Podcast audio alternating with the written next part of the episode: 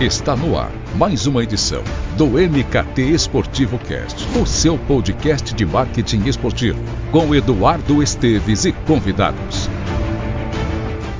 Está no ar mais um episódio do MKT Esportivo Cast e desde já eu garanto para você que hoje o tema é polêmico e também, ao mesmo tempo, muito necessário, pois na maioria dos casos ele tem dois pesos e duas medidas é, toda vez que um projeto do tipo é divulgado. Vamos falar sobre rebranding, que é a mudança de identidade de um escudo, de um logotipo, enfim, como queira, e o impacto que isso traz para toda a cadeia, seja para o mercado, para os fãs, patrocinadores, enfim. É, tu, quando pensamos em uma equipe como marca, é, como é que se, que se dá aí as consequências de uma mudança? Tem quem ache necessário, tem quem ache que se trata de um ativo imutável, tem quem goste, tem quem desaprove, enfim. Hoje vamos destrinchar bastante esse assunto. E antes de apresentarmos nosso convidado, eu acho que vale uma contextualização, caso você não esteja familiarizado com esse tema, já que eu recebi feedbacks bem positivos de engenheiros, advogados, e como se trata de algo é, quase que exclusivamente do do mundo publicitário, eu vou contextualizar muito rapidamente o termo rebranding, que ele deriva de branding, que é marca em inglês, é, e não se trata é, apenas de um processo de construção é, ou desenvolvimento do logo de uma empresa. É, ele também diz muito sobre né, a percepção da empresa pelo seu público-alvo. E no caso do esporte, a gente fala de fãs, de torcedores, seguidores né, de redes sociais. E já o rebranding ele tem um papel muito mais estratégico de reposicionar uma marca aí por N motivos, de acordo aí com a estratégia da empresa, e propor é, mudanças, acho que não somente nesse no, no âmbito visual, mas também de ativar uma nova filosofia é, operacional ou de, ou de relacionamento com o mercado, por exemplo certo? Dito isso, ele é mineiro de Belo Horizonte, é designer gráfico, especialista em branding e identidade visual. Ele é fundador do portal Footbox.com, que é tido como um centro de pesquisa gráfica sobre futebol, que para mim é uma referência absoluta no assunto. Ele desenvolveu uma metodologia especial, batizada de 3Ts, que é tradição, torcida e troféus, onde ele trabalha a identidade visual dos clubes de futebol, como uma ferramenta de geração de valor para suas marcas. Seja muito bem-vindo ao MKT Esportivo Cash, Adriano Ávila. Obrigado, Eduardo, pela oportunidade. A gente já vem trocando informações e batendo papo informalmente pelas redes sociais. É uma, uma, é uma grande satisfação conversar com você aqui no, no seu podcast. Muito obrigado. Boa, a satisfação é minha, eu que agradeço. Pô, nesse comecinho eu queria que você falasse sobre você como profissional, sobre a Footbox e também do seu, do seu mais recente projeto, que foi o desenvolvimento da marca própria do América, que eu sei que teve a que você aplicou a sua metodologia, que, que eu imagino que tenha norteado essa criação.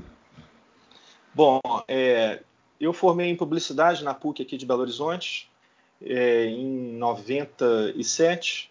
Em 99 eu tive um estúdio de design gráfico durante 10 anos, que estava é, especializado em desenvolvimento de marca e identidade visual e para produto, empresa, serviços. A gente atuou durante 10 anos nesse nicho. Em 2011, eu, come, eu comecei a procurar investidores para fundar é, o Footbox.com, porque eu queria juntar é, a experiência que eu tinha na área de branding, de design gráfico, com a paixão que eu tenho pelo futebol. É, eu já tinha um acervo muito grande, na época eram mais de 20 anos, hoje são quase 30, de pesquisas e ilustrações é, na área de futebol, envolvendo toda é, a origem e significado dos escudos dos clubes do Brasil e do mundo, dos troféus, mais um estudo aprofundado sobre a história desses clubes, seleções e competições. É, tive um sócio, consegui, depois de dois anos, um sócio para o portal, é, que montamos uma equipe para organizar e expandir todo esse acervo. E, paralelo a isso, eu desmembrei também a marca Footbox em outros setores, onde eu poderia exatamente aplicar é, todo esse conhecimento que eu adquiri ao longo dos anos. Foi quando eu desenvolvi a metodologia dos três T's, que são tradição, torcida e troféus, e como é que a gente equaciona esses três elementos para compor, junto com as estratégias de marketing dos departamentos dos clubes, é a melhor geração de valor possível para todas as ações, diretrizes, produtos e serviços que eles fazem o mapeamento e, e o diagnóstico, né, para como é que eu falo, para sensibilizar e aumentar a torcida e toda a gama, o valuation das marcas deles, por exemplo, né? É, o América foi o primeiro case que a gente teve aqui de sucesso. Tem outros que a gente está agora em 2019, eu não posso falar porque ainda é confidencial, fazendo ainda parte de negociação Bacana. e tudo. É. E o América foi e é um, um, um ótimo parceiro e, um, e, uma vitrine muito importante para mostrar o potencial da identidade visual de um clube de futebol, né? Como que o escudo e toda a identidade dele pode funcionar com as outras estratégias mais tradicionais e mesmo as mais inovadoras, mas que não tem necessariamente assim, o foco no design gráfico, como que essa parte da identidade visual pode servir para alavancar a, o clube, a exposição, os produtos, principalmente sócio-torcedor, né, que é um ponto muito importante, vendas de camisas e tal. Aí, em 2017, o Erlei Lemos, que é o diretor de marketing do América, me procurou. Eu já tinha feito uma prospecção inicial, né, apresentando o Footbox.com, apresentando o, o, a metodologia dos três T's e tal. Ele achou muito interessante e um tempo depois ele me procurou porque eles estavam querendo, é, em comemoração aos 105 anos do América, revitalizar a marca. Foi o primeiro projeto que a gente desenvolveu em conjunto. Na oportunidade, eu, além de revitalizar a marca também, eu expandi a identidade visual para a identidade retrô, que esse ano, agora em 2018, teve um terceiro uniforme muito pautado nisso, que era um verde mais escuro, as cores do América é, de uniforme originais são verde e branco, depois tem a inserção do preto, né? Hoje é mais tradicionalmente verde claro e preto. E, esse, e essa identidade retrô na época é, teve uma aceitação muito grande e hoje foi o uniforme mais vendido é, de 2018 do América. Isso foi muito bom. Depois disso, a gente teve uma segunda oportunidade, que foi com o bicampeonato brasileiro da Série B do Coelho, né, é, onde a gente fez uma ressignificação das estrelas. O América tinha uma estrela vermelha, que era referente à Copa Sul Minas, que muitos torcedores e uma parte da imprensa é, acreditavam que era referente ao Deca campeonato. E o Deca, a menção era estritamente a faixa que vem logo abaixo do escudo. E tinha duas amarelas, uma referente à Série C e outra à Série B. Como ele ganhou mais uma Série B, é, é interessante. No design, né, como na vida, mais é menos. Né?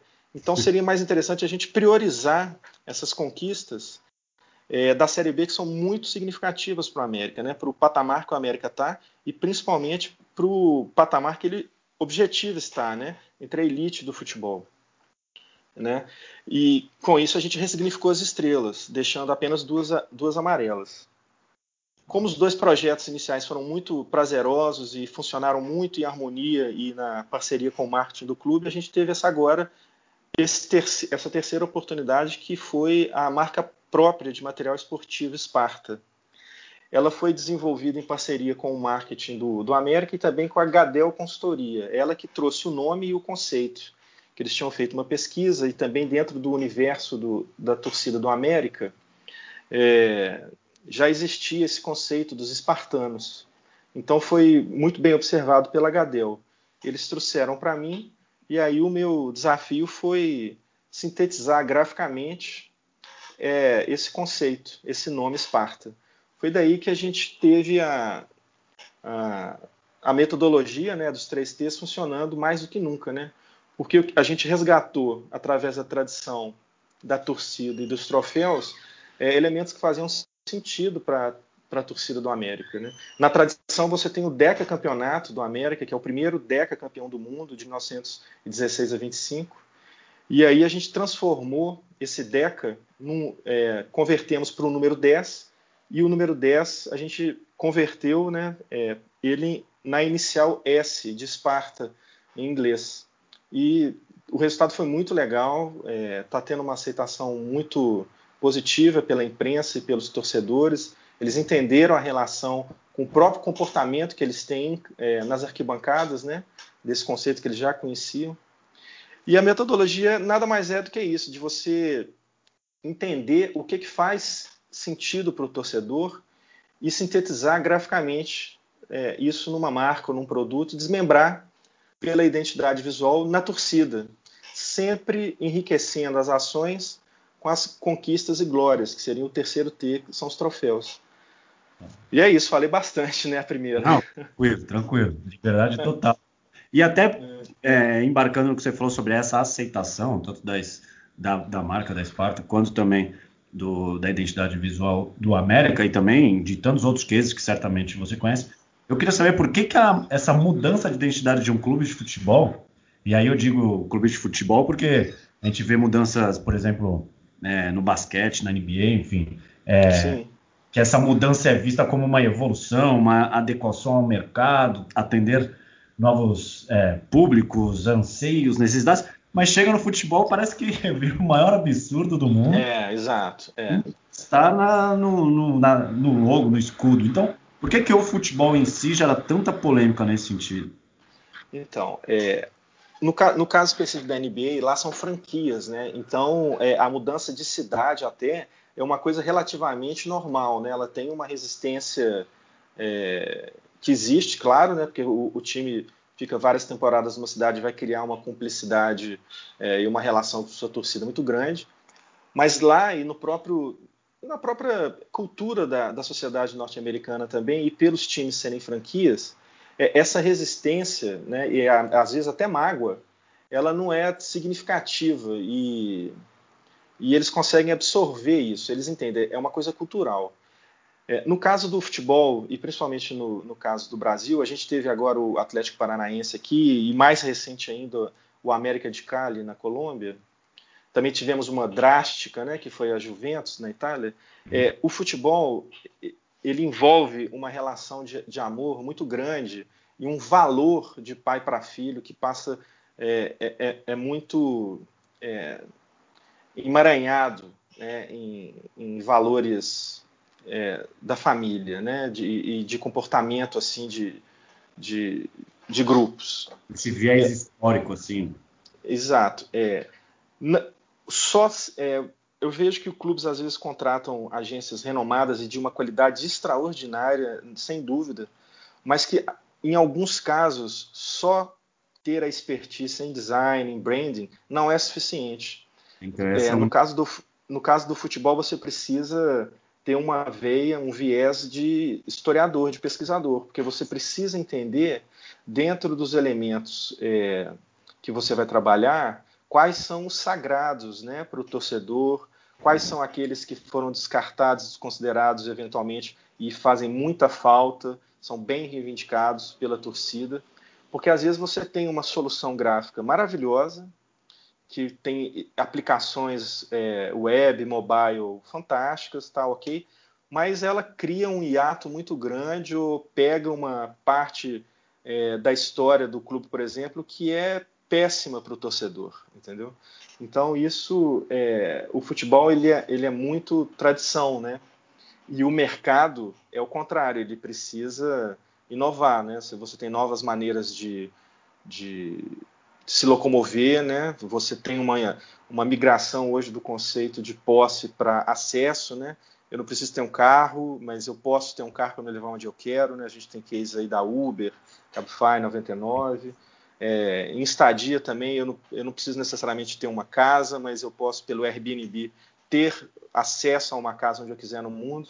Então, você tem que saber equilibrar a inovação disso tudo, do comportamento do, do cliente, do usuário, e entender que esse usuário é torcedor de futebol e que a tradição está ali muito enraizada em tudo dele. E essa, e essa simples relação de lastro histórico, ela é determinante para você é, conseguir ou não fazer a conversão né, do, do torcedor para o consumidor.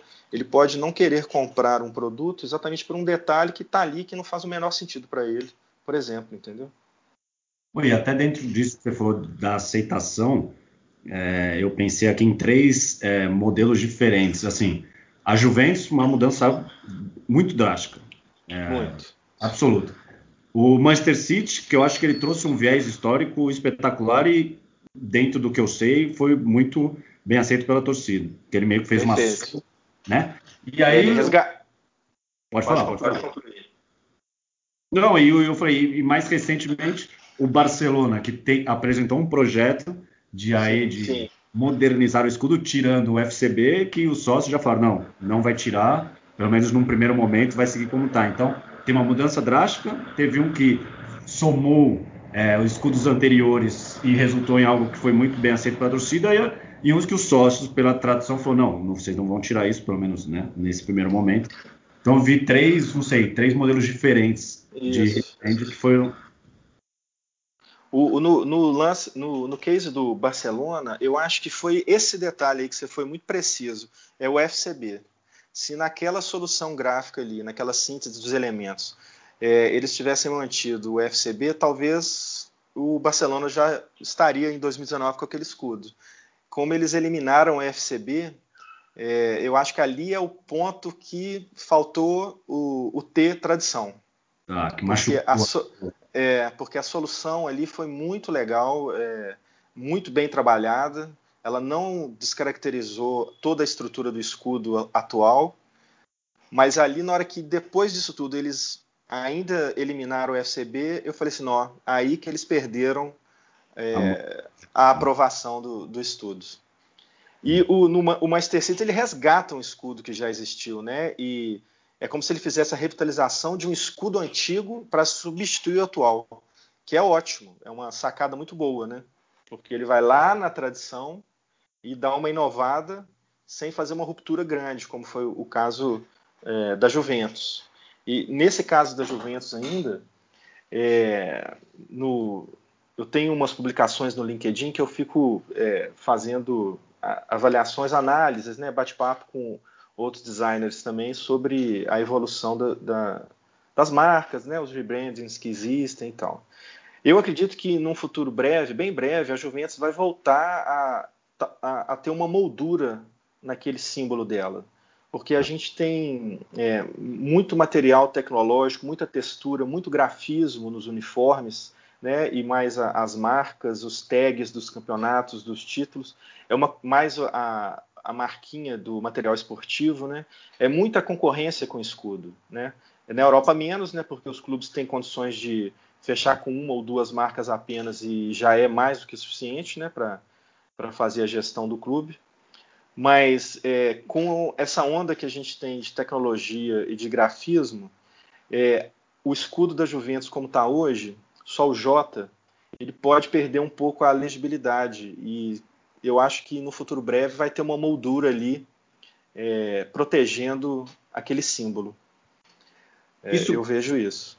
Isso que me chama a atenção de, por exemplo, é que até uma dúvida que eu tenho é essa questão de quando um rebrand é necessário, porque que nem se falou, a Juventus pode chegar daqui a alguns anos e fazer uma nova alteração ou adicionar pode. um contorno que seja. Então assim, é, quando que um clube ou uma equipe esportiva que seja é, pode pensar, é, pensa que aquele momento é necessário para fazer o rebrand? O que que, o que que leva ela a pensar, precisamos alterar nossa identidade, vamos modernizá-la, vamos, uhum. enfim, é, uhum. sei, qual que é esse, esse ponto da virada, assim? É, são dois. É, eu vou aqui pautar bem a metodologia dos três T's, né? E aí, no caso, a torcida e troféus. Você pode é, num momento de expansão da torcida, né, de alavancar a, a abrangência do clube para aumentar a receita, aumentar a quantidade de sócio torcedor. Então, quando você tem um, você mapeia que você já, por exemplo, você tem equacionado uma gestão financeira, está tudo bem equilibrado e agora é a hora da gente crescer o clube, né? O primeiro ponto, é, os dois primeiros pontos é torcida e troféu, né? Você é, títulos trazem é, torcedores e uma campanha de marketing bem feita também. É, um dado interessante que a maior torcida do Brasil, é, você saberia dizer, Eduardo? Quem maior? é a maior torcida do, a maior torcida do Brasil? Oh, é um tema um tanto quanto polêmico, né? Mas é, se você for é, nos dados é a do Flamengo, com certeza. Pois é, tem uma que é maior ainda e que é do Corinthians também, que são os torcedores que não torcem para nenhum time. Putz, é algo incrível no, no, Brasil, né? O país do futebol, você ter é, a maior torcida do Brasil, pessoas que não torcem para nenhum time. E, e, não necessariamente são pessoas que não gostam de futebol, é, mas são pessoas que não têm um clube do coração. Elas vão torcer para um clube dependendo da temporada, do craque, é, ah. ou de alguma coisa que ela vá se identificar. Como, por exemplo, é, a campanha, o posicionamento, às vezes até político, é, o comportamento da torcida nas arquibancadas, isso traz torcedor. Então a gente tem um nicho gigantesco é, para crescer os clubes no Brasil, por exemplo, né? Porque a gente tem milhões de torcedores que não têm um vínculo e uma fidelidade, né, assim, canônica com nenhum clube. Então ali é um nicho muito significativo. É, então, quando o clube percebe isso, ou quando o clube quer comemorar uma data, um centenário, ou 50, 60 anos de um grande título ou de um grande fato que marcou a história do clube, ou quando ele fecha algum patrocínio ou alguma relação de negócios em algum setor diferente do, do local onde ele se encontra, ou até mesmo em outro país, tudo isso são é, potenciais motivos para você chacoalhar o mercado fazendo uma revitalização no seu escudo. Ou mesmo quando, pelo excesso de títulos, por exemplo. É, o Boca Juniors ele tem um problema futuro, porque o escudo dele hoje, e já durante um bom tempo, durante várias décadas, ele coloca estrelas referentes aos campeonatos nacionais é, dentro do seu escudo. E o Boca é um fenômeno papa títulos, né? Certeza. Então, por exemplo, hoje você tem um acesso mobile assim gigante, né? E, e brevemente vai ser quase que estritamente isso. É, quanto mais estrela você colocar ali dentro do Boca, ele, se não me engano, tem 33 títulos, se não me engano, o, o próximo disso, argentinos. Quando ele começar a ter 40, 50, é, não, não, vai fazer sentido, vai ficar poluído, vai ficar um, não, uma sim, distorção. Sim, impraticável, impraticável impraticável. Então ele vai para vamos, vamos fazer uma releitura. Ele já até fez isso é, no, é, durante esse século, que ele tira as estrelas e, e deixa uma tarja horizontal amarela no meio. É, são são como é que fala? São eventualidades, né? Que fala assim, olha, se a gente manter esse conceito de colocar estrelas nacionais no nosso escudo, a gente vai ter um problema. É, por outro lado, a gente tem uma solução maravilhosa que eu acho um dos conceitos e posicionamentos mais incríveis do futebol mundial, que são as estrelas do escudo do Penharol no Uruguai. Ali são 11 estrelas que tem no escudo e provavelmente vão ser 11 estrelas eternas, porque elas não fazem menção a nenhum título, elas fazem menção aos 11 jogadores do Penharol em campo. Isso para mim é um posicionamento maravilhoso. Perfeito. É, perfeito, né? Então você tem ali uma solução que às vezes você vai precisar revitalizar a estrutura do escudo, que eu acho hoje é, desnecessária, porque é um escudo belíssimo, com aplicações web fantásticas, perfeitas. Ele segue não sendo há... moderno? Oi? E ele segue sendo moderno aos seus olhos? Sim, é porque o que, que acontece? É... O Atlético Paranaense, eu acredito que ele buscou isso. E, e não está errado, não. Eu acho que é super válido mas eu acredito que é, a modernidade ali ela desprezou um pouquinho o lastro, a tradição. A solução do CAP, né, Clube Atlético Paranaense, a, a fonte e o resultado gráfico ali, eu acho que é belíssimo e eu acho que aquilo ali vai ser, vai perdurar muito tempo. Mas eu não acredito muito que aquela é, onda, aqueles traços que, é, que fazem menção ao furacão, né, é, eles possam durar o mesmo tanto que as iniciais. Porque, uma vez aplicada no, no uniforme, e muitas vezes em tabelas, infográficos, é, pela internet, eu acho que ela causa ali um, uma desatenção até. Mas é tudo isso pode ser resolvido com uma estratégia que talvez eles saibam e a gente não, porque eles estão imersos e trabalhando nisso. Mas, assim, num primeiro momento, vendo, eu estou analisando a parte gráfica, tá? Porque o branding, para analisar, a gente tem que estar tá dentro ali do clube, saber os objetivos, saber o porquê que a agência é, fez aquilo. Eu estou colocando ali uma, um, um, um, olho mais técnico na parte gráfica, né? E nessa parte gráfica é que eu vejo alguns desafios de aplicação para aquela marca, por exemplo, entendeu? Tá. E as, você acha que você até citou é, sobre algumas é, outras aplicações, enfim, de, de, um, de, uma nova identidade? Você acha que contra é, polêmicas envolvendo torcedores, você acha que é, a criação de uma, não sei, uma submarca, que ela figure apenas em, enfim, alguma, alguns, produtos licenci, alguns produtos licenciados ou uma linha exclusiva, ela pode ser uma saída contra, não sei, a revolta de torcedores, ou você é favorável realmente a uma mudança do escudo em si do clube? É, eu sou favorável a, a, mudanças que façam sentido para o torcedor. É, ah. Eu acho que isso é que é o, o, a, o grande. A, não é nem chave do mistério, né? porque é uma coisa até relativamente básica. Porque quando você é, alcança é, novos negócios, fora do seu estado ou novos patrocínios. Por exemplo, quando o Palmeiras fechou com a Parmalat, o Palmeiras estava quase 20 anos é, sem ganhar um título. E com a Parmalat ele ganhou tudo. Quando ele fechou com a Parmalat, ele colocou o verde dele mais claro e colocou listras verticais. Teve uma rejeição enorme pela torcida palmeirense. Mas hoje o torcedor tem um carinho gigante por aquela camisa. Né? Então, por exemplo, isso pode acontecer com o Atlético Paranaense. Né? Se ele é campeão da Libertadores com esse escudo, é, algumas questões gráficas elas vão perdendo é, força, mesmo que elas façam sentido matematicamente numa aplicação e tal, é, elas vão sendo substituídas por uma relação de, de afeto que é maior do que qualquer é, solução gráfica. Então a solução gráfica ela tem que prever isso, inclusive. Você não é, é, como é que fala, conturbar essa relação de amor que o torcedor tem, surpreendê-lo com algo novo e não descaracterizar a história que ele tem. É, existe um movimento muito forte e eu acho muito positivo dos clubes, né, é, brasileiros com as suas marcas de material esportivo própria, né? Que é o caso agora, né, que eu estou envolvido é, na Esparta com o América. É, eu acho isso uma solução ótima.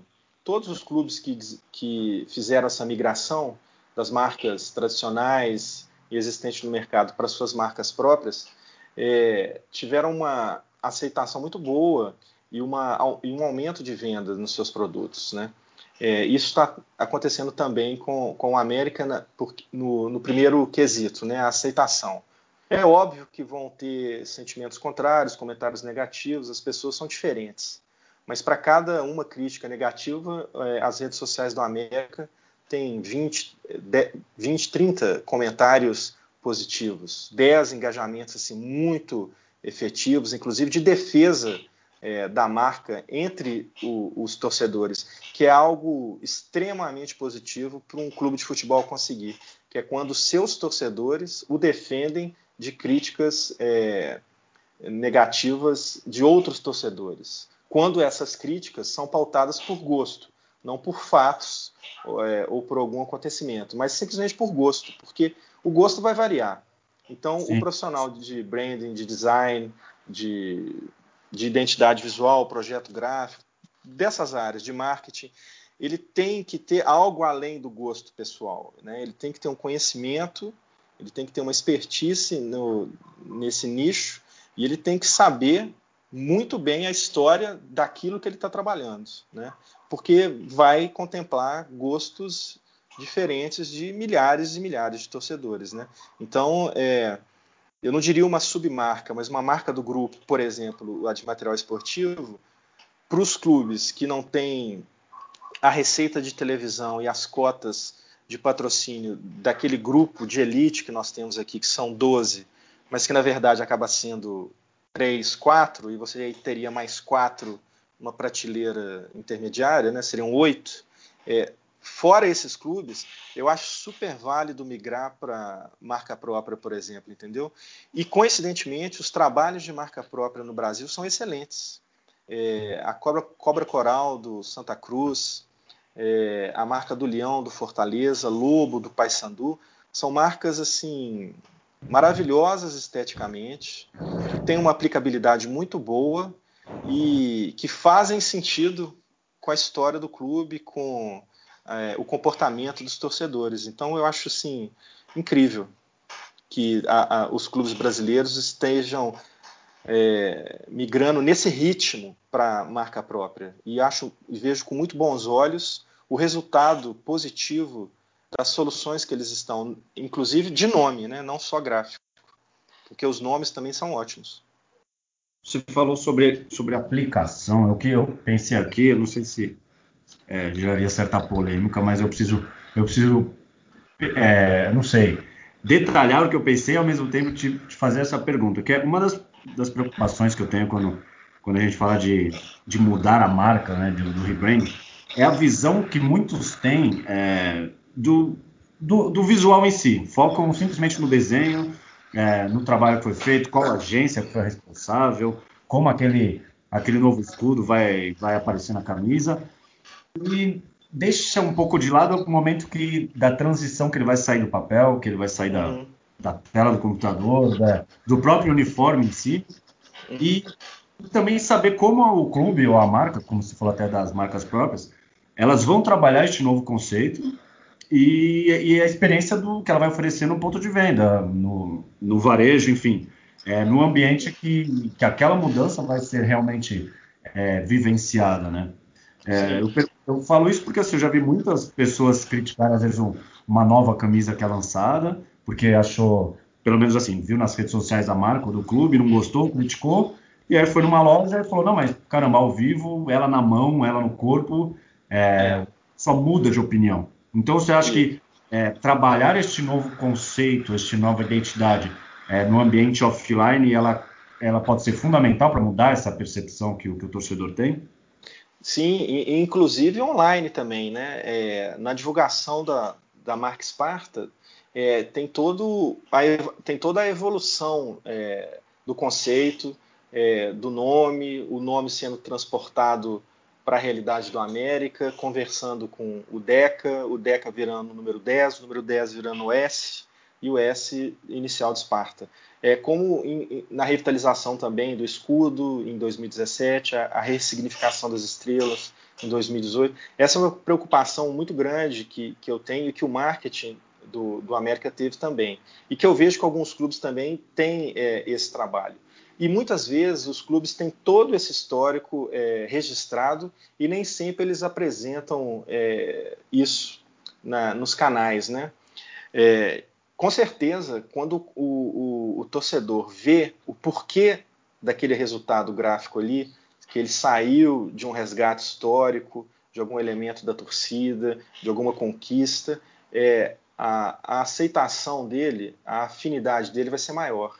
É, então é muito importante que os clubes entendam e não só trabalhem isso internamente, mas que transfiram todo toda essa documentação é, de texto, de esboços, layouts, para as campanhas, para alimentar as campanhas de marketing. É, o atendimento também e a distribuição são os desafios maiores quando um clube vai é, investir numa marca própria de material esportivo. Né? É ele ter uma logística de, de distribuição que atenda a demanda atual e que consiga atender a demanda que ele está objetivando com, com aquela ação e que uma vez implementada essa logística, o atendimento seja o melhor possível, né?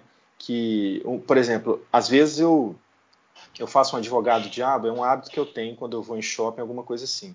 Eu vejo várias camisas assim de clubes, é, o, principalmente a questão do bordado, por exemplo, é, a Nike, ela licencia empresas nos países que ela é, que ela patrocina clubes, né? Então, se você comprar uma camisa Nike do Barcelona aqui no Brasil, ela vai ter uma dif diferença sutil no bordado do escudo com a camisa do Barcelona comprada na loja lá no Camp Nou. Ah. É, isso, isso é incrível, né? Eu, vou, eu, tô ansioso para ver o, o, dia em que isso não vai acontecer mais, né? Eu citei o caso Barcelona e da Nike, mas também acontece com a Adidas, com a Puma, com a Umbra e tal. É, então, às vezes eu entro no, em alguma loja, converso com o torcedor e faço algumas perguntas relativas ali ao clube. E nem sempre o, o, o, o atendente, né, não o torcedor, e nem sempre o atendente sabe me responder, ou responde algo completamente absurdo ali, que ele fala, ah, esse cara também não vai saber, então eu vou responder qualquer coisa. é, então, é, pô, será que, ele, será que só eu faço isso? É, ou será que tem mais gente que faz pergunta também, não com o objetivo que eu tenho, porque eu estou ali fazendo pesquisa, né? É, é, é, é, o, é o meu job, é o meu trabalho. Mas às vezes o torcedor faz perguntas, é, e eu já vi isso, já presenciei, já estive do lado de quem fez isso. É, será que se o atendente respondesse uma informação correta, ele não converteria aquela pergunta numa ação de compra, por exemplo, né? Quantas é, quantas vendas um clube deixa de fazer porque aonde está sendo vendido o seu material não tem assim um, um como é que fala, um, um approach mesmo do, do, de alguém do marketing ou, ou, um comunicado que vem junto contando um, uma breve história daquele kit, daquela temporada em específico, por exemplo, entendeu? É, isso é um atendimento que o torcedor fala assim, poxa, o meu clube está realmente se preocupando com as coisas que são importantes para mim, porque é, o, o que, que o clube brasileiro precisa hoje? Ele precisa ter uma política de sócio-torcedor que seja extremamente eficiente, e eu acho que ele ainda precisa ter uma relação com a pirataria de uma forma mais é, inovadora do que tem hoje, é, que é uma questão polêmica também. Eu vejo que eles tentam, eu vejo que eles tentam blindar é, a pirataria, mas eu acho que isso é uma é atirar na água, né? Eu acho que é impossível. Sim. Eu acho que eles teriam que trazer a, as lojinhas a, no fundo de garagem ou as, as empresas que fazem a, a pirataria do clube para o lado deles. Municiá-los com o manual de aplicação da marca, entendeu? Por exemplo, olha, você vai produzir o meu azul, o meu azul não é roxo e nem, nem lado, o meu azul é azul. O meu verde não é esse tom clarinho, ele é mais escuro. O meu vermelho não é laranja. E o que mais acontece, né? É, bordados completamente equivocados, então, porque o torcedor que vai comprar o produto oficial não vai deixar de comprar o produto oficial se o pirata estiver correto. Sim. Ele vai comprar os dois. Ele não vai comprar um ou outro. O pirata pode comprar só o pirata, mas o torcedor, sócio torcedor, o torcedor que tem o hábito de ir no campo, o torcedor que compra os produtos, aquele torcedor que está sendo conquistado naquele nicho que a gente falou anteriormente, que são as pessoas que não torcem necessariamente para nenhum clube. Ele pode querer comprar um produto oficial porque foi alguma coisa oficial de alguma ação de marketing ou institucional do clube que ligou a chavinha dele, que chamou a atenção. Então, é, conseguindo contemplar a distribuição, o atendimento, eu acho que a, a, a migração ela, da marca esportiva, por exemplo, ela vai reduzir a resistência e as críticas negativas de uma maneira assim drástica, entendeu? Mas precisa perder o medo de conversar com o pirata. O pirata não é inimigo. Sim. A gente tem que virar essa chave. Eu falei sobre polemizar, porque eu pensei muito no que a gente, a gente acabou comentando do, do, da mudança de identidade do Atlético Paranaense, porque eu, eu achei um pouco. Eu não, eu não fui. Eu não concordei muito com a estratégia que foi utilizada. É, porque eu achei que o Atlético fez uma campanha até. É, você viu, deve ter visto dos vídeos lá que provocou até Corinthians, Flamengo, São Paulo. Sim. É, usou os ex-jogadores. Então aquilo movimentou de uma maneira grandiosa as redes sociais, enfim, os portais, Globo Esporte, todo mundo divulgou, eu divulguei pelo MKT Esportivo. E, e chegou no momento de apresentar a, a, a, nova camisa, já com a nova identidade. Ela pegou a Umbro, divulgou as novas camisas, o Atlético divulgou o novo, o novo escudo e, e pronto. Eu achei que ficou, uhum. ficou muito raso, ficou muito superficial. E aí, claro, é, é desleal falar sobre a. Ah, é, você, de pegar no caso da Juventus, e aí sempre tem que falar, mas é um time muito maior, tem muito mais dinheiro, enfim, mas não estou querendo dizer isso, estou focando em estratégia que naturalmente o Atlético tem profissionais e a Umbro muito capacitados para isso.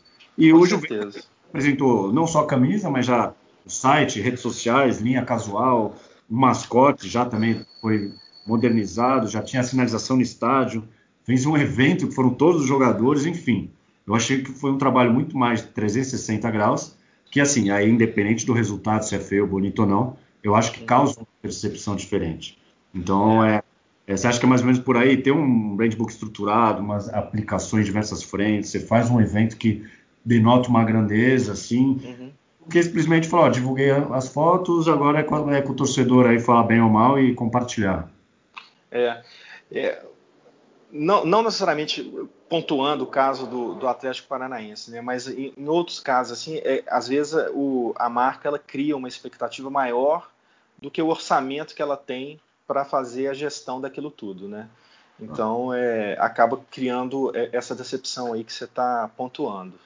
É, eu acho que teve um hiato mesmo, né? Começou a se construir um, um ambiente, né, para a apresentação da marca do escudo novo e uma vez apresentado é, mudou um pouco a linha. Eu não sei se eles mapearam isso. É, não tem como a gente assim fazer uma crítica precisa porque é, a gente não vai ter os acessos, né, a, a, aos os feedbacks que a agência com certeza teve. Mas se porventura eles tiveram de pivotar alguma coisa assim naquela abordagem inicial, é, eu acho que é válido colocar, externar isso também, entendeu? É, de alguma forma em algum post, em algum post, alguma matéria, em alguma ação. É, eu acho que é, algum, algumas marcas, não só no futebol, elas ainda, ainda é, prezam muito aquele conceito dos anos 90 que é falem mal, mas falem de mim, entendeu? Isso não tem espaço nenhum hoje mais. Exato, eu falo eu não concordo nem, nem por nada, não concordo nada. É, exatamente. Eu já não concordava antes, né? Hoje, então, é... então às vezes eu, eu, vejo que algumas ações, inclusive, são, são para gerar uma polêmica que, que gera engajamento, mas que não está pautado em algo que está bem é, sólido, consistente ali. É algo que vamos ver o que, é que vai dar e, e a partir do, do resultado ali a gente segue naquela linha. Isso é muito arriscado, pode dar certo, mas é, é bem arriscado, entendeu?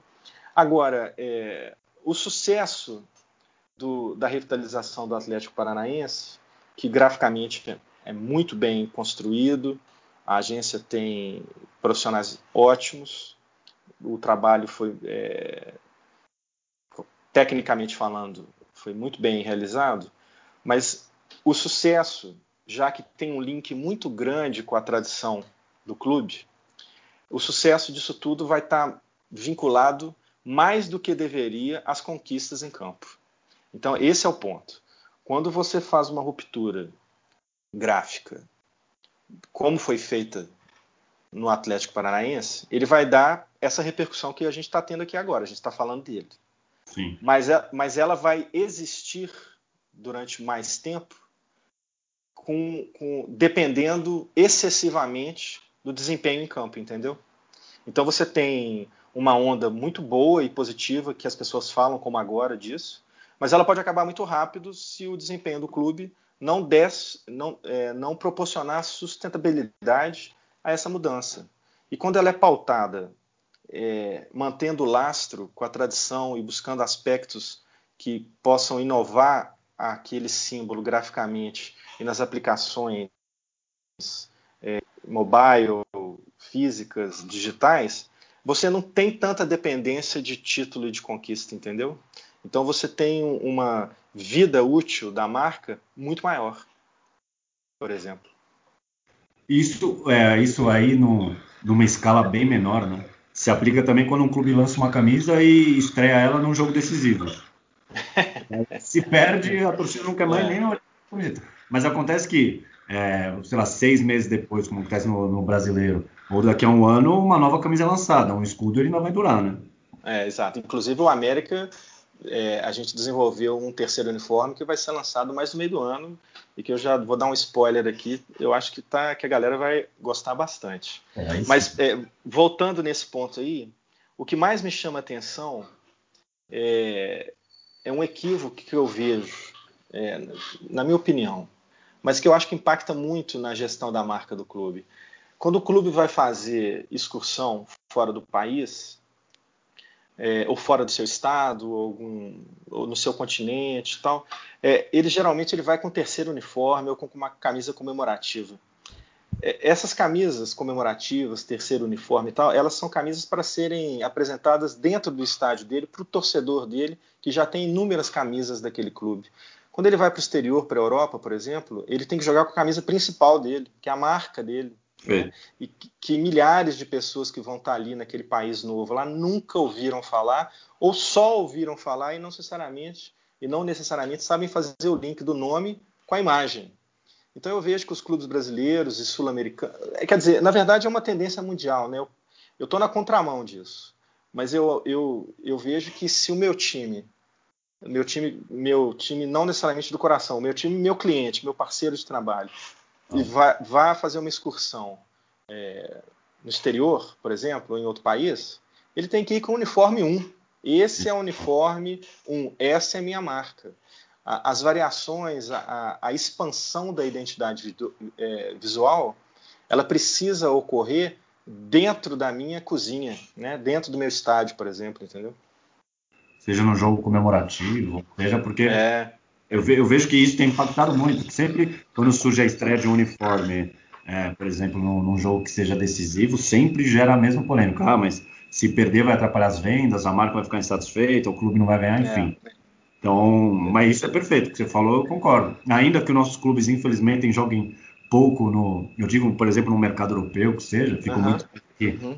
continente, eu acho que é, é 100% válido.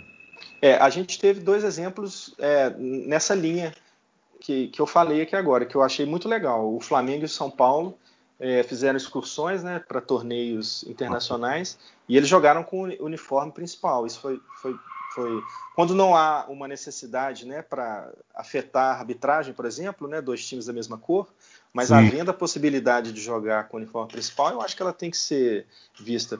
É, outro ponto, é, o Brasil, né, a seleção brasileira. É terrível quando o Brasil joga de camisa amarela, short e meia branca. Né? É uma coisa Nossa, assim.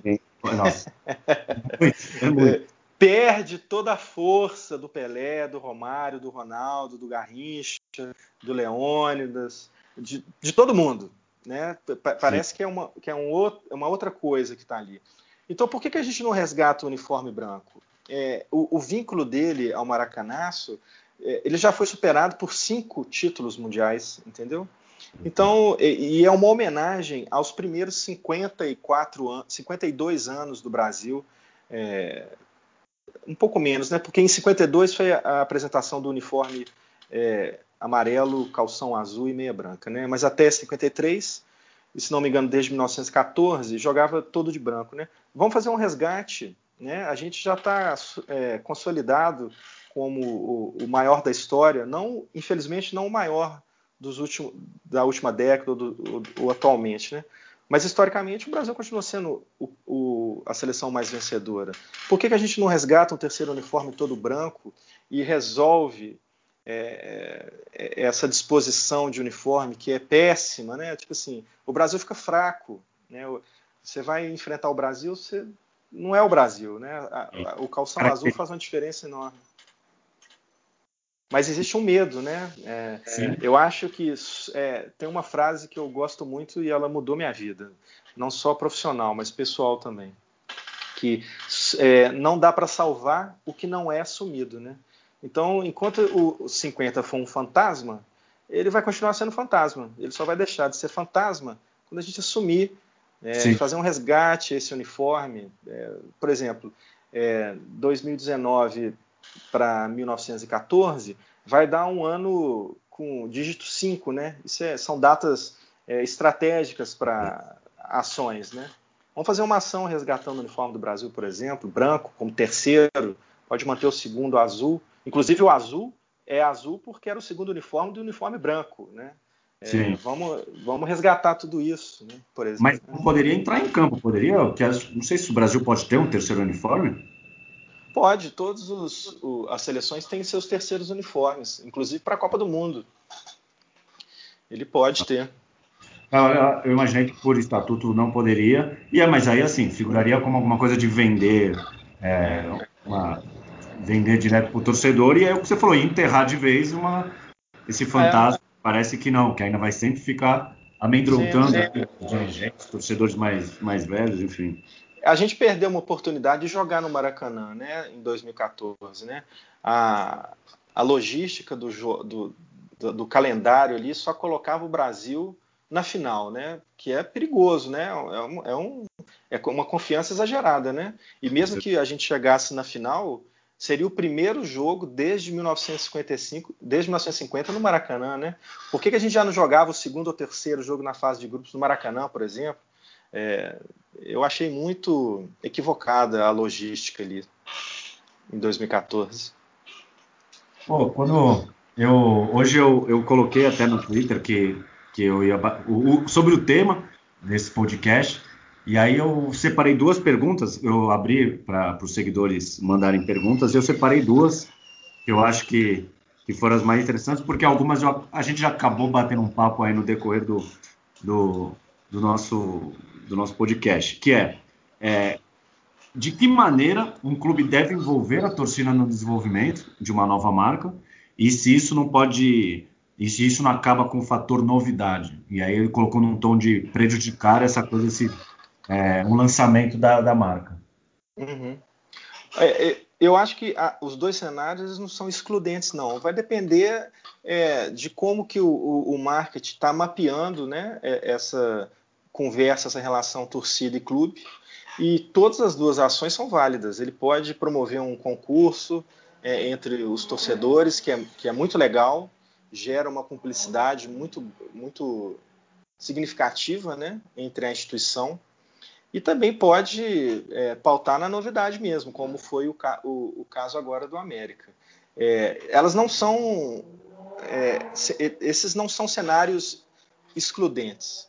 É ah. só uma questão de entender como está a relação ali do, do torcedor com o clube, ou com algum fato, ou com alguma conquista ou com algum comportamento é, nas arquibancadas.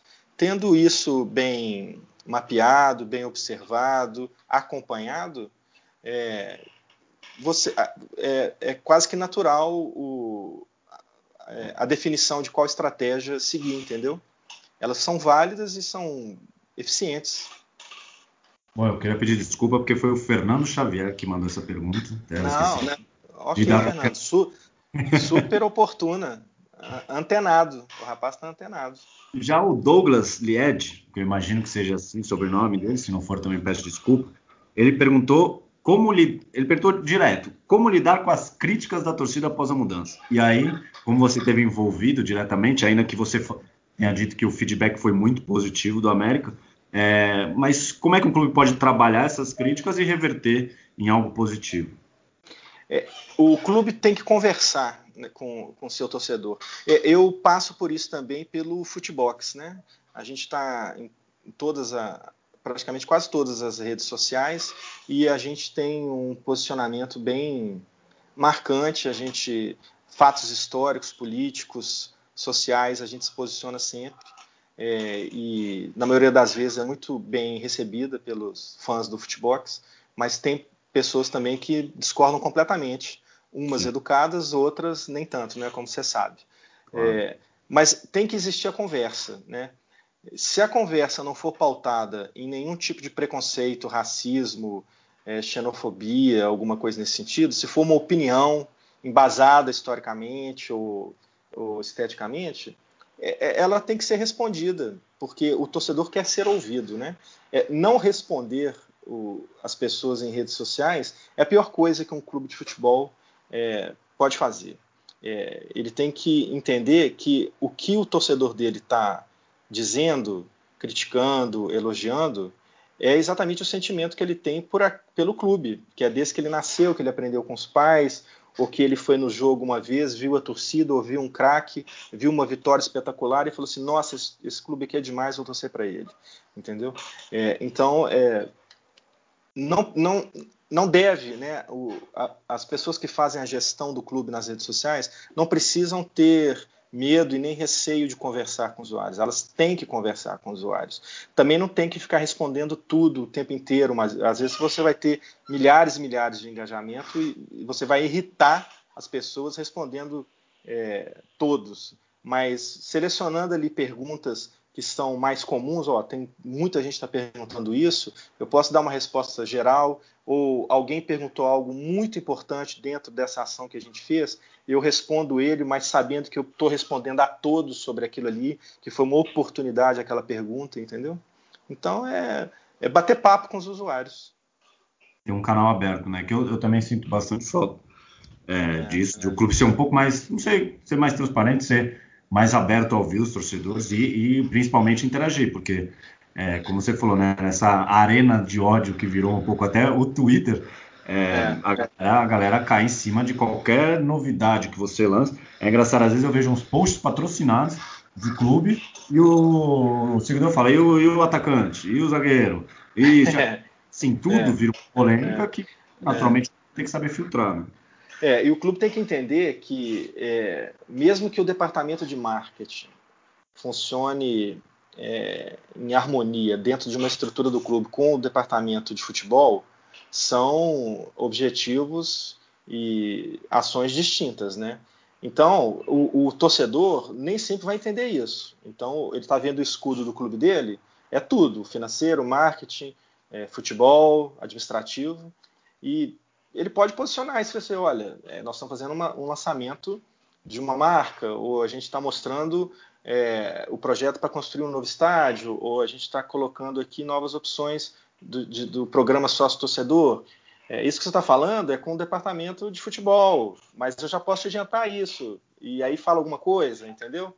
É, ao mesmo tempo que você é, responde, você explica que são, é, fazem parte da mesma estrutura, mas são departamentos distintos. Né? Ali é o departamento de marketing, é a gestão das redes sociais. Eu vou comunicar o, é, quando o departamento de futebol fizer uma contratação, eu vou comunicá-la. Quando tiver é, algum fato relacionado a jogador, técnico, também. Mas nem sempre é isso. Às vezes são outras questões. Às vezes é uma questão cultural, às vezes é uma questão é, institucional de, de marketing, de, de uma nova loja, um novo, uma nova categoria de sócio-torcedor, nem sempre vai estar vinculado ao jogador, né? Exatamente. Bom, para fechar, quero te perguntar se você tivesse a chance de mudar, de fazer o rebrand de algum de alguma equipe, não precisa ser de futebol. É, pode ser global, se não quiser expor algum clube do Brasil, alguma equipe do Brasil. Então, assim, qual é um projeto que você sempre sonhou em, em trabalhar? Trabalhar é, a é, gestão da marca da CBF, Seleção Brasileira de Futebol. Sim. Eu, Eu acho, que ela, ela é um... Oi? Você acha que ela estagnou ou é que é tão valiosa que seria bacana? É... Eu, acho, eu acho que ela é uma marca gigantesca de uma instituição que representa o futebol brasileiro e eu acho que ela está no momento em que seria muito bem-vindo um trabalho de rebranding, não só na parte gráfica, mas também na parte institucional de relacionamento, de transparência da, da instituição com a torcida, porque ela acaba sendo a base de todos os outros clubes é, do país. Né? Você tem uma CBF forte, é, com, com, que gere valor, que seja admirada, é, seria muito estratégico para a gestão do futebol brasileiro. Boa, gostei, gostei. Não esperava essa resposta, gostei bastante.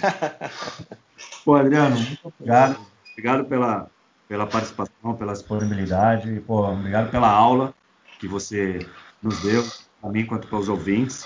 É, quando eu pensei nesse tema rapidamente, eu já, eu já te fiz o convite, ciente que você agregaria muito, é, não somente ao podcast, mas ao nosso mercado que, que carece muitas vezes de conteúdo de qualidade. Enfim, da minha parte, eu estou tentando aí galgar o espaço. Então, obrigado. Quero que você deixe aí o, recado final, suas redes sociais, enfim, fica à vontade. Tá. É, primeiramente, também obrigado, Eduardo. É, a gente acompanha o marketing esportivo, é referência para a gente também. É um excelente trabalho que vocês prestam. Eu fiquei muito satisfeito e honrado com o convite. É uma oportunidade para a gente falar sobre é, futebol, design, história. É, o, convido a todos para conhecerem e seguirem o Futebox nas redes sociais. Nós temos um portal, que é o futebox.com, tem o blog, que é blog.futebox.com, e estamos nas principais redes sociais. É só digitar Futebox no Facebook, Twitter, no Instagram é futebox.oficial. A gente tem canal também no YouTube, no Vimeo, no Pinterest, no LinkedIn. Você digitando Footbox, é, você vai chegar na gente. É, todo o projeto é, envolvendo o portal, blog, tudo é, ele é colaborativo. Você pode é, participar da construção do, do Footbox.com, que é o Centro de Pesquisa Gráfica, que é um portal co-criativo. Você pode interagir, mandar texto, mandar estudos, mandar é, a história gráfica do Clube do Seu Coração ou de outros. A gente vai enriquecendo o portal semanalmente. E é um desafio e um prazer trabalhar é, nesses três braços, né? História, design e futebol. Mais uma vez agradeço a oportunidade. Não, tamo junto, sempre precisar, conte conosco e eu vou deixar os links do Adriano e do Futebox é, na descrição do, do podcast para facilitar aí. Então, ouvinte, você que ficou até o fim, obrigado. Espero que você tenha gostado do conteúdo. Se você gostou, compartilha nas suas redes sociais para fazer com que o nosso podcast alcance aí o maior número de pessoas. E não, não vale, vale relembrar que estamos no Deezer, Spotify, iTunes e SoundCloud. Obrigado, até o próximo podcast. Tamo junto. Tchau.